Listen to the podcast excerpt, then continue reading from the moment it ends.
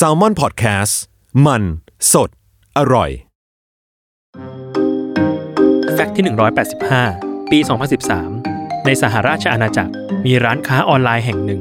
ได้สังเกตบันทึกและพยายามรวบรวมคำถามของเด็กๆที่ถามแม่ของเขาถึงสิ่งรอบตัวที่เกิดขึ้นพบว่า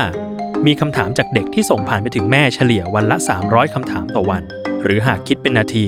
ทุกหนึ่งนาทีถึงสองนาทีครึ่งจะมีอย่างน้อยหนึ่งคำถามออกมาจากความคิดของเด็กนอกจากนี้ยังมีการรวบรวมคำถามที่ผู้เป็นแม่ตอบได้ยากที่สุดห้าลำดับอีกด้วยอันดับแรกคือทำไมน้ำถึงเปียก